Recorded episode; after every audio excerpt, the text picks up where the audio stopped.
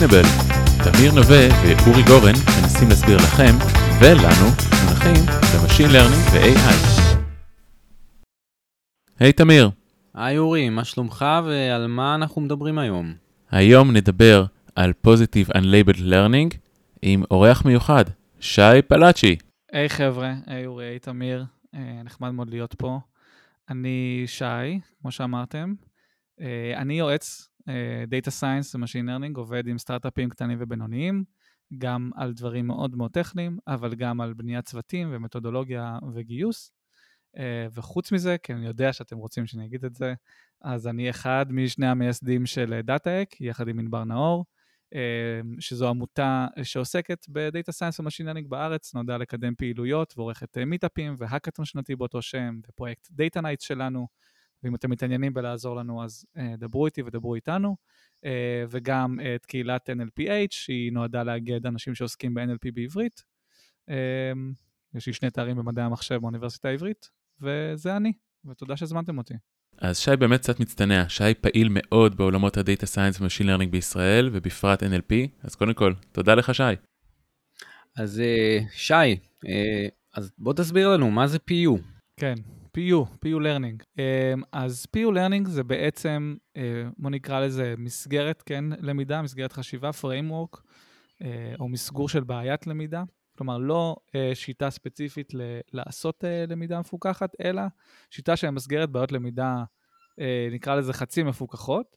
בעצם את המקרה שבו יש לנו דוגמאות מתויגות רק של class אחד, אבל יש לנו עוד class, כלומר בעיה בינארית, positive ו negative כזאת, יש לנו רק את הדוגמה, את ה class ה positive מתויג, ויש לנו עוד הרבה הרבה אה, דוגמאות לא מתויגות, שאנחנו לא יודעים כמה מהם הם נגטיב וכמה מהם הם positive ובאיזה יחס, זאת הבעיית ה-PU learning. תגיד, זה לא, מה, מה, מה בין זה לבין anomaly detection, anomaly detection או one class classification? זה נשמע קצת אותו דבר, לא? אה, זה בהחלט מאוד מאוד דומה. עד כדי להיות אה, אה, זהה לפעמים, או לכל הפחות, אני חושב שבעיות בעולם האמיתי שאנחנו נתקלים בהן, הרבה פעמים מהסוג הזה, ניתן להטיל אותם אה, לעולם ה-PU Learning, למסגור של Positive Unlabeled, למסגור של Anomaly Detection, או למסגרת של One Class Classification. אה, יש פה הבדלים דקים במסגור, אבל יש בעצם הבדלים גם במודלים שהם מטפלים בהם, ואני חושב שכן ההבחנה חשובה. באמת, Anomaly Detection מתמקד יותר ב... עולם שבו אנחנו רוצים לאפיין התנהגות נורמלית של בן אדם או של מערכת, ואנחנו מאוד רוצים התראה על חריגות, אה, בעוד ש-one class classification הרבה פעמים מאוד רוצה שנדע לזהות מה זה כן, ו-PU Learning כמשלים יכול לטפל גם בבעיה, שיש לנו באמת רק דוגמאות למה משהו כן, אבל אני רוצה לדעת לזהות ממנו גם את הפוזיטיב וגם את הנגטיב. איזה בעיות עסקיות אפשר לנסח כבעיות PU Learn? אמ, אז שעה טובה. אני חושב שכל בעיה שבה יש לנו את המקרה שאנחנו יודעים, יש לנו אה, עולם מאוד מאוד גדול ורחב, באמת אפילו לפעמים עודף אינפורמציה, ואנחנו יודעים רק איך נראה, מה הדבר שאנחנו, אה, שהוא, שאנחנו רוצים, או רק איזשהו דבר מעניין, אבל השימוש שלנו הוא, הוא היכולת להבדיל, לסנן כן ולא, אה, יכול להתאים לדברים האלה. זה למשל יכול להיות אילו לקוחות אה, דומים ללקוחות שלנו, לאנשים דומים והם יכולים להיות לקוחות שלנו, או דומים ללקוחות משלמים. אמ, יכול להיות אה, של מצבים רפואיים אולי, שאפשר רק לעשות בדיקה ולאבחן האם זה קיים, אבל אין תשובה ממש שלא. אמ, זה יכול להיות אה, בעולמות של אה, הונאות, של, של fraud בעסקאות, כי למשל, אם ביטלנו עסקה כי חשבנו שהיא הונאה, אז אנחנו לא נדע אם היא הייתה באמת הונאה או לא, בהרבה פעמים, אבל אם אישרנו אותה, אז רק אם רימו אנחנו נדע שזה רמאות, ואם לא רימו, לוקח הרבה זמן, כן, לפעמים חודש או חודשיים להבין שהיא, שהיא באמת להיות בטוחים שהיא לא הייתה ניסיון הונאה, ולכן לפחות במסגרת זמן מסוימת, יכול להיות שאנחנו נמצאים בעולם כזה שאנחנו יודעים רק איך נראה משהו כן ולא משהו לא. שי, בואי נדבר קצת על המדדי הצלחה, על המטריקות בעולם הזה. זאת אומרת, אם אנחנו יודעים ב-Supervised Learning, שאנחנו מסתכלים על ה... על ה-Confusion Matrix, על ה-Precision Recall, או בעולם ה-Unsupervised, על מדדים כמו סילואט ודייוויס בולדין, פה אנחנו, אנחנו לא Supervised, אנחנו לא בדיוק Unsupervised, אז מה, איך מודדים פה הצלחה בעצם? אה, זו שאלה מצוינת, ובאמת אה, פה הם לא בדיוק, אה, יש, אין את אותה יכולת כמו בסופרוויז מצד אחד, אבל יש לנו קצת יותר מידע מ-unsupervised ואנחנו רוצים לנצל אותו. אז צריך לשים לב שריקול, תחת הנחה, כן, בואו נגיד פה, נסגר שבתוך העולם ה-PU Learning יש איזושהי הנחה שאנחנו צריכים uh, לרדת אליה בשביל uh, להיות יותר מדויקים, uh, כי בתוך עולם ה-PU Learning יכולים להיות כל מיני תרחישים. אחד המרכזיים זו השאלה האם הסט הזה P של הדוגמאות המתויגות הוא בעצם אה, מתפלג בצורה זהה כמו סט הדוגמאות החיוביות שנמצא בתוך ה-unlabeled data, בתוך U הנסתר הזה שמתחבא שם עם הרבה הרבה נגטיבים, אולי יש יותר positive, אולי יש יותר נגטיב, אנחנו גם לא יודעים באיזה יחס. זאת הנחה שאנחנו רג... רגילים להניח אותה ב- בעולם הקלאסי, ב supervised learning. נכון. Mm-hmm. בעולם הקלאסי אנחנו ממש נניח ש-P שיש לנו מתויג מתפלג כמו P בדאטה העתידי וגם הנגטיב. ופה ההנחה היא לא רק שהנגטיב לא מתויג, אלא השאלה היא האם אנחנו P בכלל מתפלג כמו שהוא מתפלג ב-U. אה, כשההנחה הזאת היא נכונה, שלפחות את זה אנחנו יכולים להניח, אז שווה לשים לב ש recall אנחנו יכולים להעריך, אבל אנחנו לא יכולים להעריך precision, כי אנחנו לא יודעים אה, להעריך האם משהו הוא false positive, שזה נדרש ל precision. מכאן שהתוצאה העצובה של זה, זה שאנחנו לא יכולים להשתמש במדד כמו F1 score או F scores בכלל, כן? שאיכשהו מאזנים בין precision ו recall. אבל תוצאה שהיא כן מעניינת, ואני רוצה שאתם אה, מאזינים תיקחו איתם, איתכם, אם אתם מגיעים ל-PU data, זה שיש אה, באמת אה, פיתוח של מטריקה, אין לה שם לצערי, אבל אם אתם מתעניינים, דברו איתי, גם לא כזה קשה למצוא אותה במאמרים, של מטריקה שהיא מתנהגת כמו F1 score ב-PU learning, למרות שאין את היכולת להעריך precision, כלומר שהיא גבוהה, כאשר גם precision וגם recall גבוהים, אז כן משהו מעניין בנושא של איך לעשות אסטימציה ל-PU learning. זה נראה לי ש-PU Learning, בגלל שהוא כל כך uh, קשה, הוא מחייב איזשהו סוג של הנחה נוספת. זה נכון להגיד שכל מודל של PU Learning עושה הנחות מסוימות על העולם? כן, למעשה יש, יש כמה עבודות שבאמת מתעסקות במה ההנחות המינימליות שאנחנו צריכים בשביל לעבוד, וההנחה ש...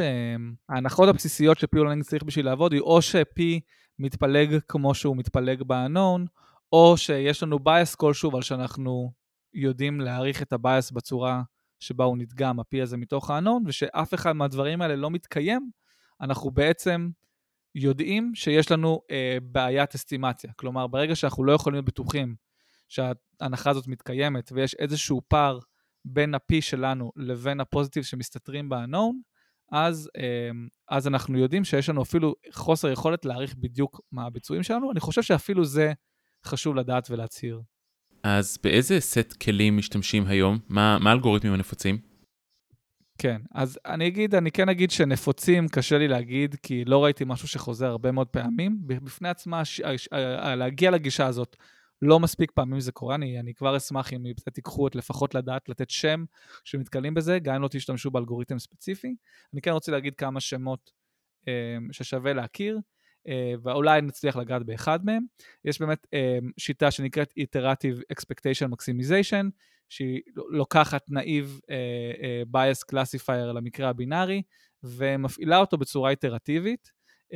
ועליה היא שיטה נפוצה, היא שיטה שלפחות הציעו ב-PU Learning והשתמשו בה, והציעו לה גם שתי וריאציות, אחת עם מה שנקרא Reliable Negatives והשנייה עם מרגלים, with spies, ויש um, שיטות שמתמקדות בלאסוף reliable negatives, בסט של reliable negatives, כלומר uh, negatives שהם uh, שליליים, שנרא, משהו שנראה לנו סביר שהוא שלילי, למרות שאין לנו לייבל.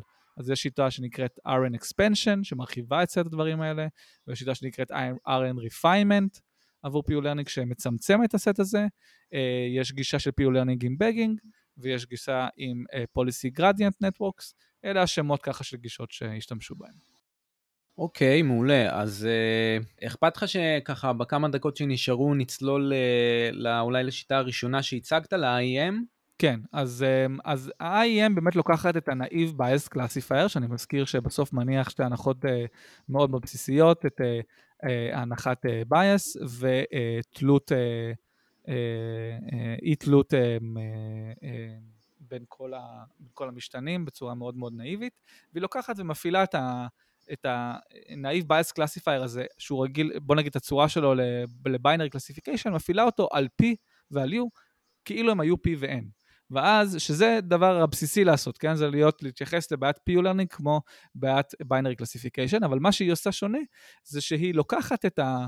היא עושה את זה בצורה איטרטיבית, היא לוקחת כל פעם את ה output של ה classifier אחרי שהוא למד על הדוגמאות, הוא מוציא output הסתברותי, כן, הסיכוי של כל דוגמה להיות שייכת לסט ה positive וה negative, ומשתמשת בהערכות האלה לעדכן את המודל מחדש, וליצור, לאמן מודל חדש על ה output של המודל הקודם, והיא מפסיקה לעשות את זה כשהש... רק לראות שהבנתי, זאת אומרת, אתה אומר שבצורה איטרטיבית מאמנים מודל, כאשר בכל איטרציה, האיטרציה, המודל מהאיטרציה הקודמת הוא סוג של מתייג את ה... את ה יוצר ground truth, או מתייג את ה data לאיטרציית אימון הבאה.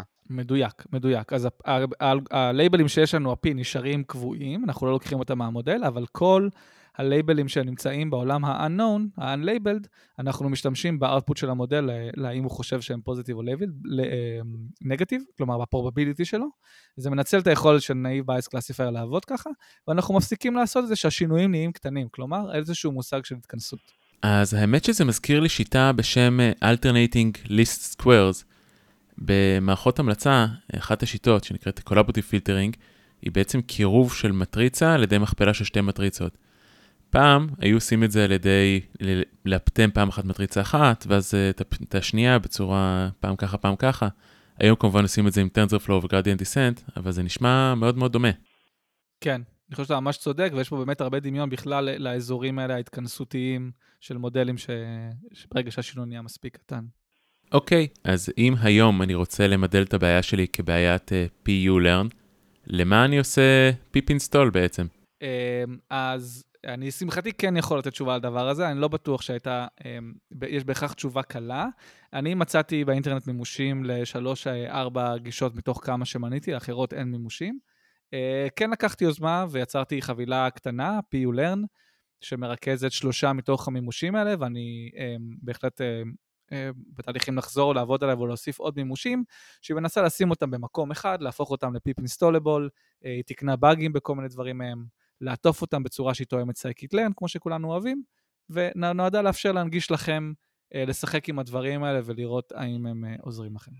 קודם כל, שאפו על השם של החבילה. זה שתפסת את PU Learn זה נכס בפני עצמו. לגמרי. כן, תזמון זה הכל. טוב, מעולה, שי. אה, למדנו המון, המון תודה. אנחנו נוסיף ככה כמה לינקים, אה, קישורים בתיאור הפרק. וכמובן, מי שיש לו עוד שאלות, מוזמן גם לפנות לשי בפרטי, נכון שי? כן, אז uh, אני uh, העברתי כבר הרצאה בנושא ויש לי uh, uh, סליידים אליה, ואני גם אשמח להעביר אותה לאיפה שרוצים ולשלוח את החומרים ולשלוח קוד ולעזור לכל מי שמתעניין, אז אתם מוזמנים לפנות אליי, בוודאי. תודה רבה, ואנחנו כמובן נתראה בפרק הבא.